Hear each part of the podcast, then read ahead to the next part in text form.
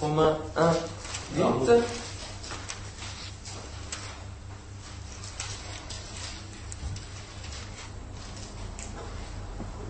Je rends d'abord grâce à mon Dieu par Jésus-Christ, donc c'est Paul qui parle, au sujet de vous tous, et là il parle, il s'adresse aux Romains, voilà, aux chrétiens de Rome, de ce que votre foi est renommée dans le monde entier. On le relit ? Amen. Je rends d'abord grâce à mon Dieu par Jésus-Christ au sujet de vous tous, de ce que votre foi est renommée dans le monde entier. Amen. Amen. Ça, c'est quelque chose de grand. Votre foi est-elle renommée comme leur foi, dans le monde entier?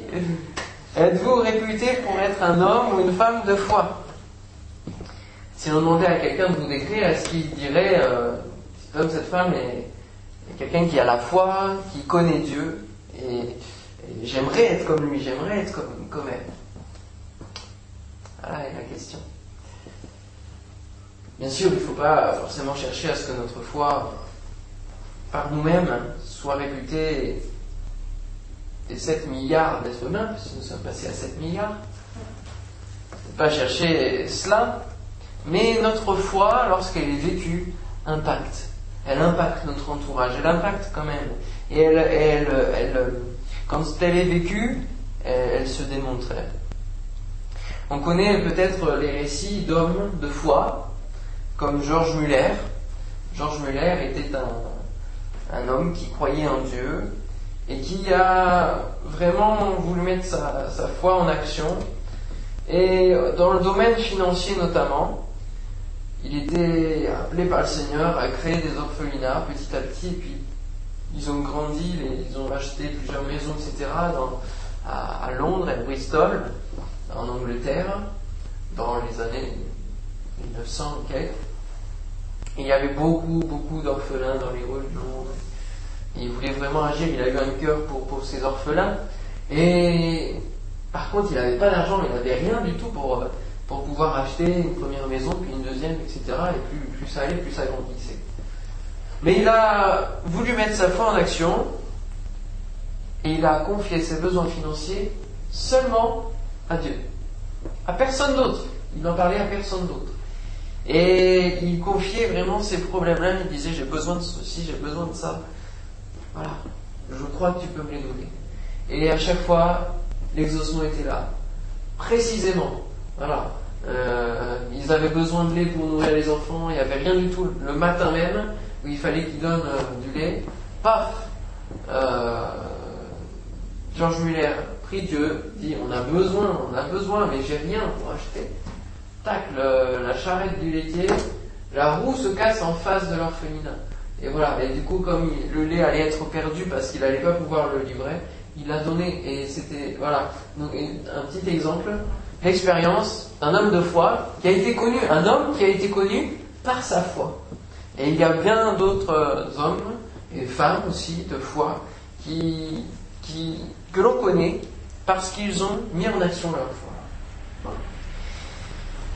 Et donc, notre foi est-elle renommée dans le monde entier? Je vous invite à prendre maintenant l'épître aux Hébreux, c'est un peu plus loin. Les Hébreux, on fait la liaison avec Béloh. Les Hébreux. Ouais. Je suis complètement contre. Les Hébreux. Hébreux. Hébreux chapitre 10, versets 38 et 39. Voilà, chapitre 10, versets 38 et 39. Il nous est dit, et mon juste vivra par la foi. Ça, c'est la phrase principale. Mon juste vivra par la foi, mais s'il se retire, mon âme ne prend pas plaisir en lui. Nous ne sommes pas de ceux qui se retirent pour se perdre, mais de ceux qui ont la foi pour sauver leur âme. Alors, vivre par la foi, c'est ce que Dieu nous invite. Mon juste, donc c'est Dieu qui parle, mon juste vivra par la foi, par sa foi. Mais vivre par la foi, mais qu'est-ce que c'est que la foi déjà? Redéfinissons un petit peu ce qu'est la foi. La foi, dans le dictionnaire, est définie par trois mots qui composent la foi. La confiance, la fidélité, qui vient vraiment du mot original, et une conviction. Voilà, la confiance, la fidélité, une conviction. Ça décrit la foi. Ça définit la foi. Et quand vous avez la foi, eh bien vous faites pleinement confiance en quelque chose, et c'est pour vous donc une vérité qui s'impose comme une conviction en nous. Et cette conviction va s'ancrer en nous, créant un lien de fidélité. Voilà ce qu'est la foi. Je vais prendre un exemple pour mieux définir la foi. L'exemple des athées. Les athées, ils croient que le monde s'est fait tout seul. Ils croient que le monde s'est fait tout seul. Pour eux, ce fait est une vérité. Le monde s'est fait tout seul. Pour eux, ils le croient, c'est vrai. Donc c'est une conviction profonde en laquelle ils croient fidèlement. Voilà, ils ne croient pas un jour et puis le lendemain, ils croient autre chose. Non, c'est quelque chose qui... Voilà, chaque jour, ils vont croire que le monde s'est fait tout seul. Voilà ce qu'est... la foi. Et donc les athées, paradoxe, ils ont la foi. Ceux qui disent ne pas croire, eh bien ils croient quand même, parce qu'ils croient que le monde ne s'est pas fait, que le monde s'est fait tout seul. N'en déplaise qu'eux-mêmes, les athées ont la foi. Ils croient ces choses. Voilà, parce que le verbe de la foi, c'est croire. Lorsque nous sommes en contact avec la parole de Dieu, avec l'évangile, nous y croyons ou pas, et la foi naît en nous si l'on croit que la Bible est la vérité. Hébreux 11.3 nous dit, je vous le lis, « C'est par la foi que nous reconnaissons que le monde a été formé par la parole de Dieu, en sorte que ce qu'on voit n'a pas été fait de choses visibles. » Voilà, on reconnaît que le monde a été fait sur la parole de Dieu. La parole incarnée Jésus, et la parole, hein, et Jésus, et donc le monde a été formé par les paroles. Que la lumière soit. Voilà. Qu'il y ait des animaux, tels êtres, les mammifères, etc., que l'homme soit créé. Voilà, par la parole créatrice de Dieu, le monde a été formé. Comment définir encore la foi ? Eh bien, Hébreux 11, versets 1 et 2 nous dit, donc le chapitre d'après, versets 1 et 2, « Or la foi est une ferme assurance des choses qu'on espère, une démonstration de celles qu'on ne voit pas. » Ça, c'est beaucoup de fois cité, mais on a un peu de mal à cerner ces choses. Or, la foi est une ferme assurance des choses qu'on espère, une démonstration de celles qu'on ne voit pas. Pour l'avoir possédée, les anciens ont obtenu un témoignage. Or, la foi est une ferme assurance. Cela nous parle de la conviction. Des choses qu'on espère. Alors, on met notre fidélité à y croire. Une démonstration de celles qu'on ne voit pas, et ce qu'on ne voit pas, et donc on fait confiance. On retrouve les trois notions de la foi. La conviction, faire une ferme assurance qui est en nous, voilà ce qu'est la foi. Et puis dans des choses qu'on espère, on est fidèle. Dans cette espérance, dans cette persévérance. Et puis, la foi est une démonstration des choses qu'on ne voit pas, donc on fait confiance. On met notre foi, et puis il y a la démonstration que Dieu donne, que Dieu exauce, que Dieu manifeste. Et même si on ne voit pas les choses, eh bien, c'est parce qu'on ne voit pas les choses que la foi se met en action. Si on demande, je sais pas moi, si je te demande du pain et je vois que tu en as, voilà, je mets pas ma foi en action parce que je sais que tu en as, je le sais. Mais si je te demande du pain, je sais pas, voilà, je te fais confiance, je mets ma foi, je crois que tu t'en as, quoi, voilà, un petit peu. La foi est une ferme assurance des choses qu'on espère, une démonstration de celles qu'on ne voit pas. Et donc, lorsqu'on ne voit pas mais qu'on désire ces choses-là, qu'on prie à Dieu pour ces choses-là, on ne les a pas encore. Et on met notre foi, on y croit, on met notre confiance, et l'on croit qu'elles vont venir, que Dieu va exaucer, qu'elles existent déjà. Hébreux 11.6, c'est quelques versets plus loin. « Or, sans la foi, il est impossible de lui être agréable, d'être agréable à Dieu. Car il faut que celui qui s'approche de Dieu croit que Dieu existe, et qu'il est le rémunérateur de ceux qui le cherchent. » Dieu est invisible, on ne le voit pas. Pourtant, on y croit. Déjà, c'est la première chose dans laquelle on met notre foi. On ne le voit pas, mais Dieu existe. Il faut que celui qui s'approche de Dieu croit que Dieu existe, et il met donc sa foi. Et qu'il est le rémunérateur de ceux qui le cherchent. Sans la foi, il est impossible d'être agréable à Dieu. Pourquoi ? Parce qu'on a besoin de la foi pour croire en lui. Voilà. On a besoin de la foi pour croire en lui. Donc, voilà, c'est logique. Dieu est invisible, pourtant on croit en lui et en ses promesses parce qu'on les voit s'accomplir. Pourquoi aussi on croit en Dieu ? Parce qu'on voit sa manifestation, sa démonstration. Voilà. La démonstration, sa parole est accomplie. Voilà, il y a des choses qui s'accomplissent. Ses promesses, voilà, elles s'accomplissent dans le monde et dans nos vies. Voilà ce qu'est la foi. Vivre par la foi. Mon juste vivra par la foi. Vivre par la foi, à quoi sert la foi ? Elle sert déjà pour le salut. Romains 5, 1, 2 nous dit « Étant donc justifiés par la foi, nous avons la paix avec Dieu par notre Seigneur Jésus-Christ, à qui nous devons d'avoir eu par la foi accès à cette grâce, dans laquelle nous demeurons fermes et nous nous glorifions dans l'espérance de la gloire de Dieu. » Voilà, par la foi. Nous sommes sauvés par la foi, en espérance. Nous avons ce salut, nous croyons que nous avons la vie éternelle d'avance, donc par la foi. Nous ne l'avons pas encore, mais par la foi, nous croyons que nous sommes sauvés. À quoi peut servir la foi ? Elle peut servir pour la guérison, notamment. C'est par la foi en son nom, au nom de Jésus, que le nom de Jésus a raffermi celui que vous voyez et connaissez, donc c'est la guérison du boiteux du temple. Voilà, c'est par la foi dans le nom de Jésus. C'est la foi en lui qui a donné à cet homme cette entière guérison en présence de vous tous. Alors, par la guérison, ou plutôt par la foi, on a la guérison. C'est parce qu'on espère que la guérison va venir, on met notre foi en action. Elle se manifeste. Voilà à quoi sert la foi. Pour voir la guérison, pour voir la manifestation de Dieu surnaturelle. À quoi sert la foi ? Eh bien, nous avons de multiples exemples au travers de la liste du chapitre 11 d'Hébreux qui nous cite les héros de la foi. J'aimerais en lire quelques-uns avec vous.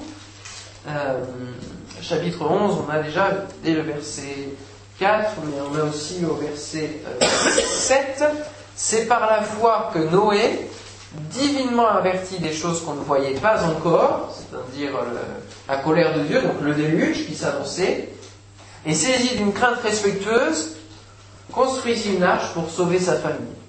C'est par elle, par la foi, qu'il condamna le monde et devint héritier de la justice qui s'obtient par la foi. » Tout se fait par la foi. Dans l'histoire de Noé, tout se fait par la foi. Il a cru en ce que Dieu lui disait. Dieu avait prédit, avait prévenu, avait prévu qu'il y aurait un déluge. Il aurait pu très bien ne pas y croire et dire « je ne vois rien, je crois que ce que je vois ». Seulement, le déluge allait arriver quand même. Et il a choisi bien d'y croire, d'y mettre sa foi et de construire l'arche malgré tout. Une arche, alors que c'était un lieu où il n'y avait pas forcément d'eau, etc. Et voilà, il a mis sa foi en action. Le déluge est arrivé, il a été sauvé. C'est pour ça que lorsqu'on a lu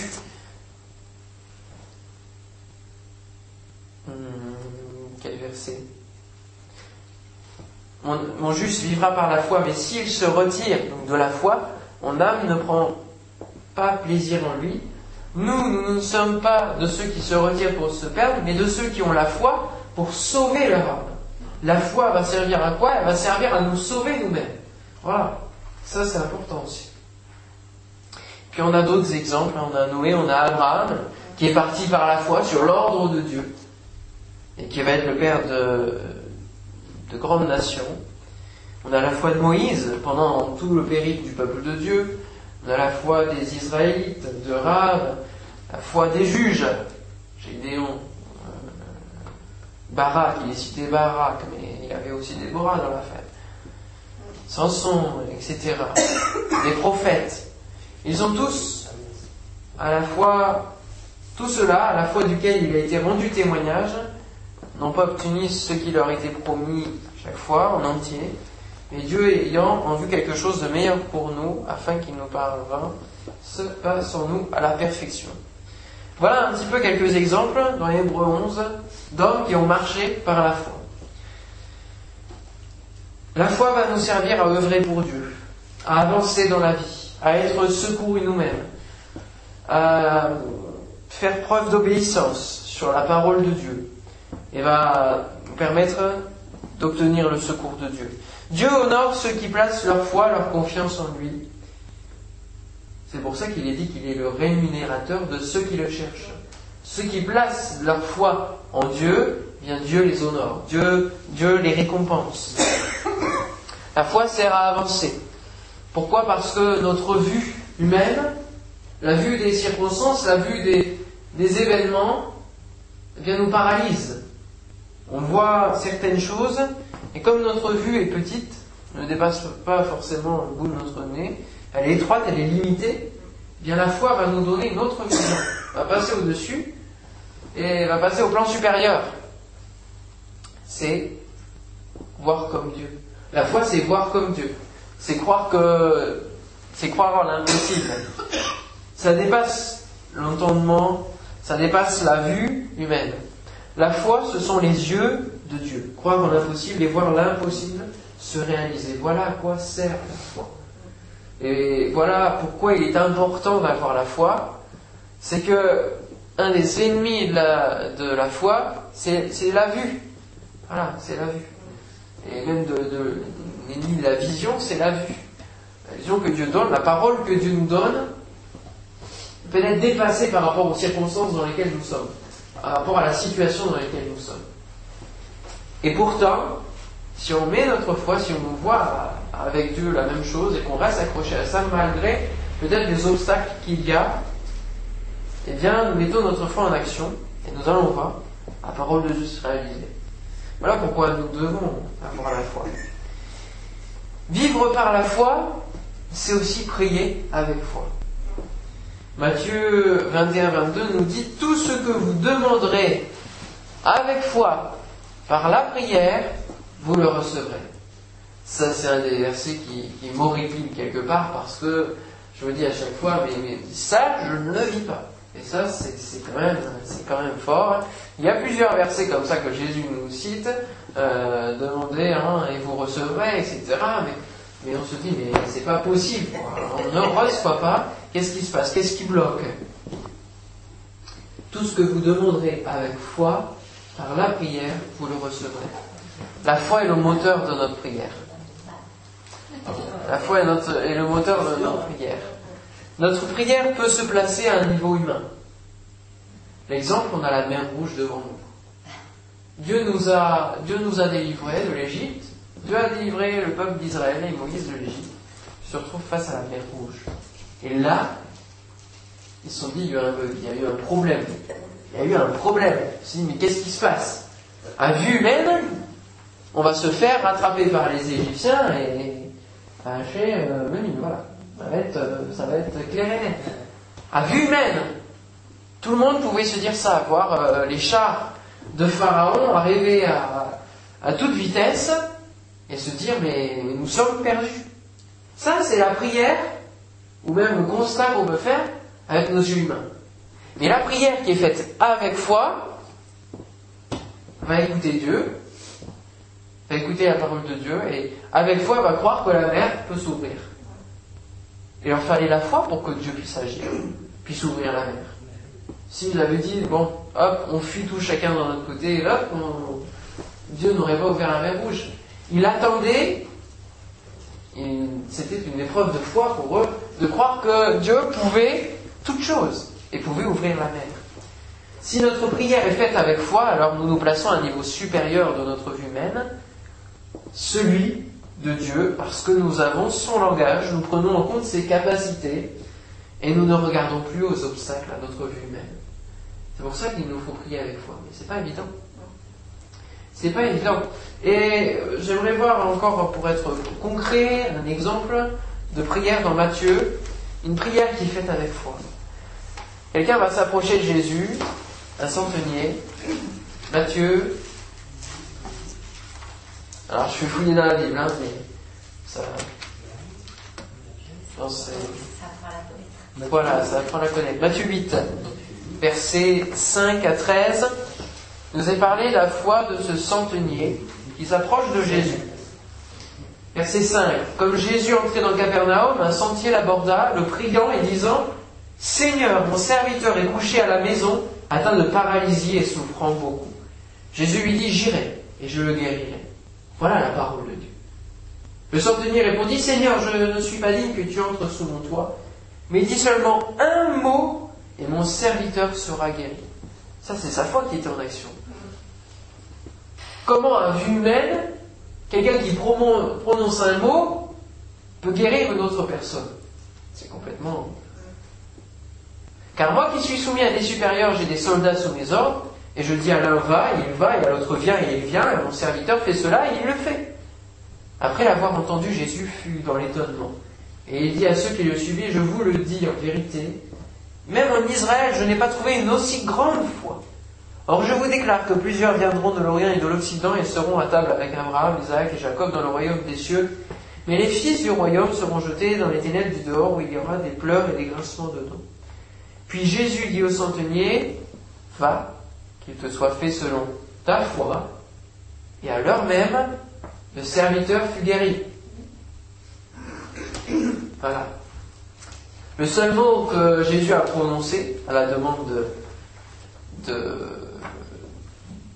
du centenier, voilà, c'est qu'il te soit fait selon ta foi. Voilà, c'est ce mot qui est revenu. C'est parce qu'il a cru, il a cru que Jésus, en un seul mot, pouvait guérir cet homme à des kilomètres plus loin, que Jésus va exaucer sa prière. Il honore la foi qu'il a. De croire en Jésus, de croire que Dieu, en Dieu tout est possible. Et voilà pourquoi plusieurs de nos prières ne sont peut-être pas exaucées, c'est parce que nous ne considérons pas assez que Dieu est possible, que Dieu a les capacités de le faire, a les capacités d'exaucer. Soit notre prière est à vue humaine, donc voilà, on demande des petites choses sans demander le surnaturel de Dieu. Devant peut-être la maladie, on va dire « Seigneur, apaise les douleurs ». Quelque part, voilà, ça peut être sa volonté. On ne connaît pas sa volonté, mais on doit prier avec foi. Tout ce que vous demanderez avec foi. Donc on doit demander déjà la guérison. Par la prière, vous le recevrez. Parce que la foi engage quelque chose qui n'est pas là. Alors on doit demander plus. On doit demander dans le niveau de foi. Et ça nous engage à des défis. Ça nous engage à des défis. Parce que c'est prendre des risques quelque part aussi. C'est prendre des risques par rapport à si la prière n'est pas exaucée, etc. C'est du surnaturel. Comment pouvoir être assuré que le surnaturel puisse s'accomplir. Seulement un autre ennemi de la foi, c'est le doute. C'est le doute qui s'immisce dans nos prières et qui est là, en disant... Demande la guérison, d'accord, tu pries pour la guérison, mais s'il n'est pas guéri, tu te rends ridicule. Voilà la petite voix qui s'immisce, la petite voix du doute. Si, les petits si, dont on mettrait pareil en bouteille, au New York, dans une canette de Coca-Cola, ça c'est une nouvelle expression. Les petits si, mais, les petits mais, font que la foi s'appelle. La foi est annulée. Et c'est pour ça que les disciples vont dire à Jésus, augmente-nous la foi. Et Jésus va répondre, mais si vous aviez de la foi comme une graine de sénévé, vous diriez à ce sycomore, déracine-toi et plante-toi dans la mer, et il vous obéirait. Les disciples vont demander, augmente-nous la foi, et Jésus va dire, mais si seulement vous en aviez un peu. Eh oui, quelque part, c'est ça. Si vous aviez, donc ça veut dire que vous, pour l'instant, vous n'avez rien en fait. Donc déjà, avant de l'augmenter, mettez en action votre foi. Et c'est là qu'on se rend compte que c'est très difficile. Mais quelque part, tout ce que vous demanderez avec foi par la prière, vous le recevrez. Voilà le grand défi qui est devant nous. Prier avec foi. Vivre par la foi. Si nous voulons continuer à vivre en Dieu, si nous voulons continuer à vivre tant que juste devant Dieu, nous devons vivre par la foi. Par la foi. Et demander à Dieu l'impossible. Demander à Dieu le surnaturel. Alors peut-être que des fois il n'exaucera pas parce que c'est pas sa volonté. Mais je crois qu'il faut quand même proclamer ces paroles de foi. Proclamer des paroles de foi et non pas des paroles qui sèment le doute. Non, annuler ces paroles qui sont là comme des freins, comme des obstacles, comme des voies de l'ennemi, parce que l'ennemi aime ça, semer le trouble, et surtout parmi son peuple. Demandez le surnaturel de Dieu. Demandez avec foi. Eh oui. Allez au-dessus de notre pensée. Il nous est dit que Dieu nous répond au-delà même de ce que l'on peut imaginer. Mais si seulement déjà on imaginait ce que Dieu pourrait faire. Voilà. J'ai par exemple le témoignage de Renard Bunc, qui est un grand évangéliste, vous connaissez aussi, parce qu'on reçoit les lettres de nouvelles, du Cap au Caire. Ça, c'est la grande mission qui a été entreprise depuis plus de 20 ans, en Afrique. Du Cap, donc la ville d'Afrique du Sud, au Caire, hein, dans le Nord. Et il y a plus de 54 millions de personnes qui ont répondu à l'appel de se tourner vers Dieu. Plus de 54 millions d'Africains à qui il a prêché se sont tournés vers Dieu. Et il y a eu des miracles, des guérisons, etc. Et lui, dans ses débuts, il disait, mais je vais avoir... Il y avait commencé à avoir des cours par correspondance qui allaient grandissant, voilà, l'œuvre allait grandissant, et il disait, mais... Seigneur, mais il me faudrait tant d'argent pour continuer à pouvoir payer le loyer du local de l'Assemblée.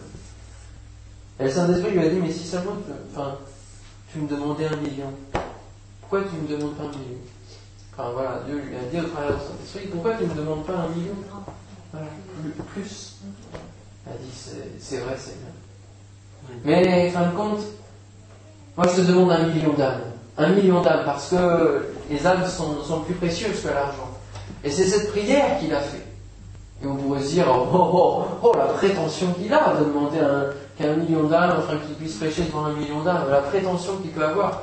Et ça lui a valu des critiques, ça lui a valu des mises en doute, mais il s'est accroché à cette parole et à cette prière qu'il a fait avec foi, de voir 1 million d'âmes se convertir. Et quelques années après, il a vu ces millions d'âmes, et plus encore, se convertir, des auditoires de 300 000 personnes, etc., en même temps, voilà, des marées humaines qui entendaient le message de l'Évangile. Et il s'est rendu compte qu'il se limitait à sa vue humaine. Et Dieu lui a fait comprendre qu'il fallait qu'il passe à un cran supérieur, le cran de la foi, avoir l'audace, avoir l'ardiesse de prier avec foi. Et il a reçu l'exaucement de sa prière. Alors pendant on se pourrait se dire, oui, mais qui sommes-nous? Lui c'est un grand évangéliste, voilà, il a été appelé, etc. Mais non, il dit, si moi j'ai pu faire cette prière, chacun peut faire la prière dans le domaine qui le concerne, dans la veine qui le concerne aussi, dans ces choses. Et je crois qu'il ne faut pas se limiter. Il ne faut pas se limiter. Ça c'est aussi... ça me vient là, sur le cœur. Dans la Bible, il y a cette histoire d'un prophète et d'un roi, dans les rois justement, un prophète qui dit prends la nappe, les flèches, il dit au roi, et puis tire une flèche en l'air, et puis il tire. Il dit, cette flèche, c'est le symbole d'une délivrance dans une guerre entre Israël et un autre peuple. Et puis, il va dire, tire par terre. Voilà. Et puis, il va tirer une flèche, une deuxième, une troisième, et il va s'arrêter. Voilà. Et le prophète va se mettre en colère, il va dire, mais pourquoi t'es-tu arrêté? Si t'en avais lancé plus, 6, tu aurais exterminé, enfin, voilà, jusqu'à ce qu'il n'y ait plus de combat. Alors que là, il va falloir que tu combattes encore. Voilà. Tu auras certaines délivrances, mais pas assez.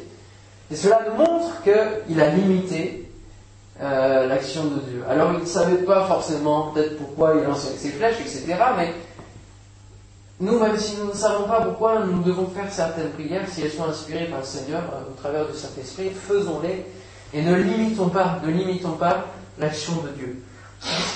Pardonnez-moi. Et franchement, ne limitons pas nos prières. Dieu peut exaucer au-delà. Que Dieu puisse se manifester. Basons-nous sur la parole de Dieu. Amen. C'est parce que nous proclamons la parole de Dieu avec foi qu'elle va s'accomplir, qu'elle va se produire. Et oui. Parce que nous, de nous-mêmes, nous ne pouvons rien faire, nous ne pouvons pas même exiger de Dieu. Mais nous ne méritons rien.